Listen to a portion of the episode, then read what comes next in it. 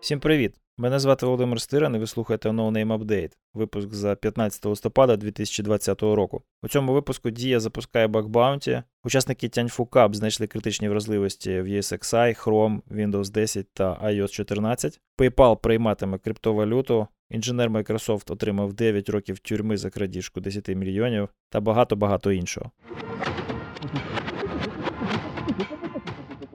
Докладно про головне. Дія запускає bug bounty, але, звісно ж, є нюанси. Анонси програми не несуть фактичної цінності, не є інформативними, а подекуди навіть вводять в оману. Наприклад, обіцянка виплачувати до мільйона гривень за знайдені вразливості насправді виявляється анонсом суми загального призового фонду. Назва заходу Bug Bounty має мало спільного з цим терміном, як його розуміють в індустрії кібербезпеки, адже мається на увазі скоріше приватний bug bash. Участь в заході не публічна і вимагає попередньої реєстрації, підписання NDA та інших невластивих bug bounty вправ, які аж ніяк не роблять захід доступнішим, не спонукають до участі широку аудиторію і взагалі створюють наліт казенної совковості.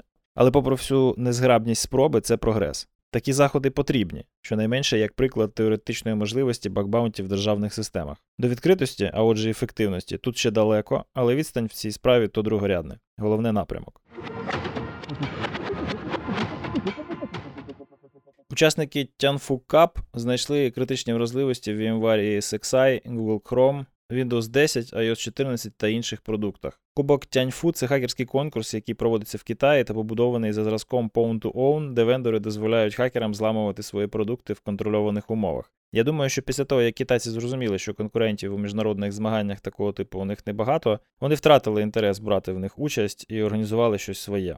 Адже однією з умов участі є розкриття учасниками-організаторам подробиць знайдених вразливостей. А це, очевидно, не на користь китайського кібероборонпрому. Цілями змагань, окрім засобів віртуалізації, були iPhone 11 з новою iOS 14 та чотири найпопулярніші браузери Chrome, Safari, Firefox та Edge. Організатори заявили, що загалом хакерам вдалося здійснити 11 успішних атак. А це трохи стрьомно, бо завданням для SXI, Kemo та Docker було отримати контроль над хостовою операційною системою. Подробиці знайдених вразливостей поки не розголошуються.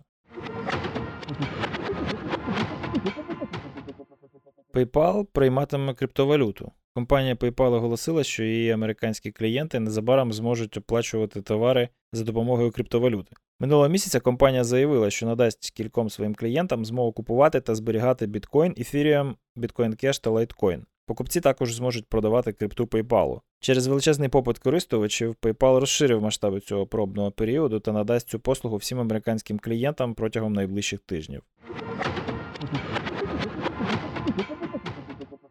Колишній інженер-програміст Microsoft з України був засуджений до 9 років ув'язнення за крадіжку понад 10 мільйонів доларів США в інтернет-магазині Microsoft. З 2016 по 2017 рік Володимир Квашук працював у Microsoft тестувальником, розміщуючи фіктивні онлайн-замовлення, щоб переконатися, що вони блокуються системою контролю. З товарами це працювало чудово, але з блокуванням віртуальних подарункових карт щось пішло не так, цим він і скористався. Квашук виявив, що з допомогою свого тестового аккаунту він може придбати віртуальний кредит у магазині, а потім використати його для придбання реальних продуктів. Спочатку Квашук придбав передплату на офіс і пару відеокарт, але коли ніхто цього не помітив, ставки підвищилися. Наприкінці 2017 року та на початку 2018 він відмив через біткоїни та Coinbase щонайменше 2,8 мільйона доларів, отриманих з продажу вкрадених гіфткарт. Купив на них Теслу за 160 тисяч і будинок на березі за 1,6 мільйона. Загалом обсек у Володимира був не дуже зразковий, адже він використовував штатний VPN-сервіс та декларував отримані бітки як подарунок від батька. Так його, зрештою, і накрили. Але під час викрадення онлайн-кредиту все відбувалося без зайвого шуму, адже він використовував тестові аккаунти своїх колег, логіни та паролі до яких зберігалися у спільному документі. Чесно кажучи, я очікував від Microsoft більшого. Коротко про важливе. Один з найбільших виробників лептопів Compel зазнав атаки вірусу вимагача. Заводи Compel збирають ноутбуки для Apple, Acer, Lenovo, Dell, Toshiba, HP та Fujitsu.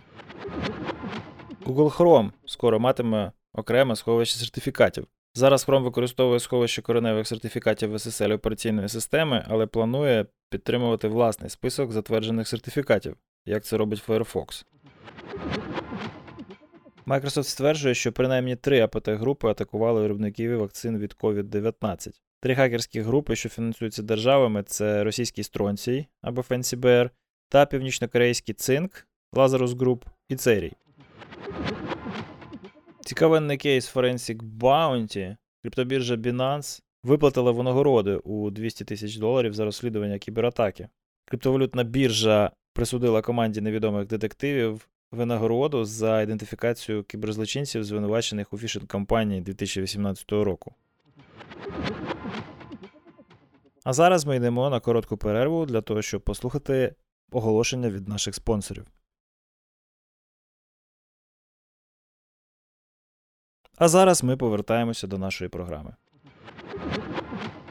Apple вимагатиме стандартизовані мітки приватності на застосунках в App Store. Чи відіб'ється це на рівні приватності користувачів, покаже час. Але ідея цікава і непогано працює в харчовій промисловості. Звісно ж, у розвинутих країнах, де законом вимагається повідомляти на етикетках про шкідливі складники продуктів, а не там, де на мінеральній воді красуються бірки не містить ГМО. IC Squared повідомляє, що цього року вперше в історії відбулося скорочення дефіциту кадрів в індустрії кібербезпеки. Анонси. Завершився цьогорічний No Name Badge CTF. Переможцем став Володимир Сидоренко, який першим розв'язав усі завдання і при цьому розв'язав найпершим кожне із них. Володимир отримує червоний бейдж No Name Con, який дає йому право на безкоштовне відвідування усіх майбутніх конференцій. Завершується Call for Papers на OWASP Ukraine 2020, який пройде 5 грудня в онлайн форматі. А Besides Ukraine пройде в онлайні з 7 по 11 грудня. Вразливості тижня. За посиланнями у нотатках ви можете подивитися на демонстрацію джейлбрейку на 12-му айфоні під iOS 14.2. Інформацію про останні патчі безпеки від Apple, Google та Microsoft. А також статтю про те, як Facebook виплатив 25 тисяч доларів баунті за зв'язку DOM-based XSS.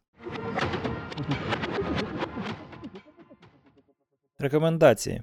Етичний кодекс для спеціалістів кібербезпеки. The Daily Week опублікував інтерв'ю з Єроном Вандерхамом про те, як етичний кодекс організації FIRST, форум команд реагування на інциденти кібербезпеки, допомагає будувати довіру у професійній спільноті. Microsoft закликає відмовитись від е, мультифакторної аутентифікації, прив'язаної до телефона. Другий фактор по SMS небезпечний і повинен зникнути. Сміхуйочки. Сесі Justice це сатиричне шоу з використанням штучного інтелекту для створення діпфейків від творців South Park. Дякую, що слухаєте No Name Update.